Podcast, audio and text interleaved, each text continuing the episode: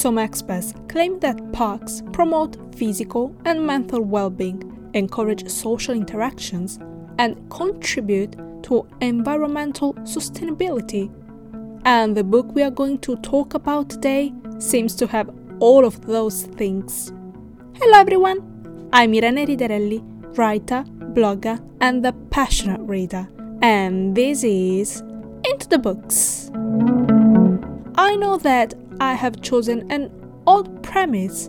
In fact, I had never thought of parks in this way myself, but after reading Jane Austen's Mansfield Park, I definitely changed my perception of them. I had always seen them as a meeting place, a place to have fun, or a place to go when I feel disconnected from myself and need a moment of peace to breathe and put my pieces back together.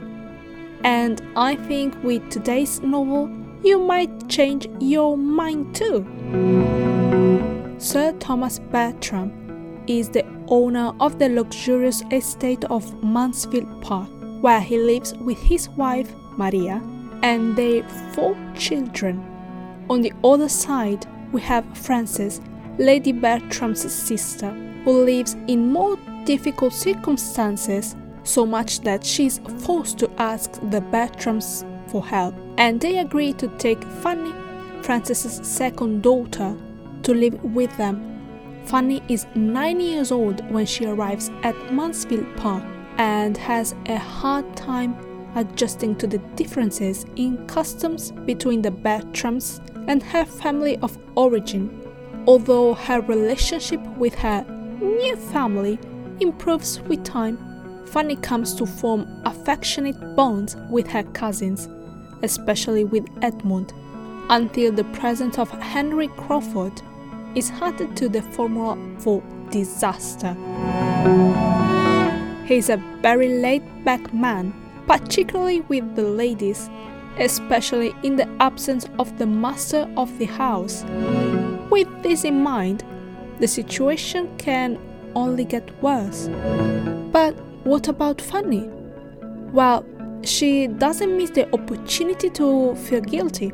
She believes that if she had accepted Harris's proposal of marriage, everything would have had a more orderly and normal outcome.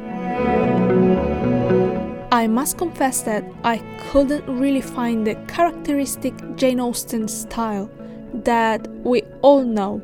In Mansfield Park, the passions, emotions, and torments that she usually described almost to the perfection in her older novels were barely perceptible in this book. At times, the narrative is slow and full of useless descriptions, while the characters were nearly trivial, in contrast to Jane's great ability to delineate them.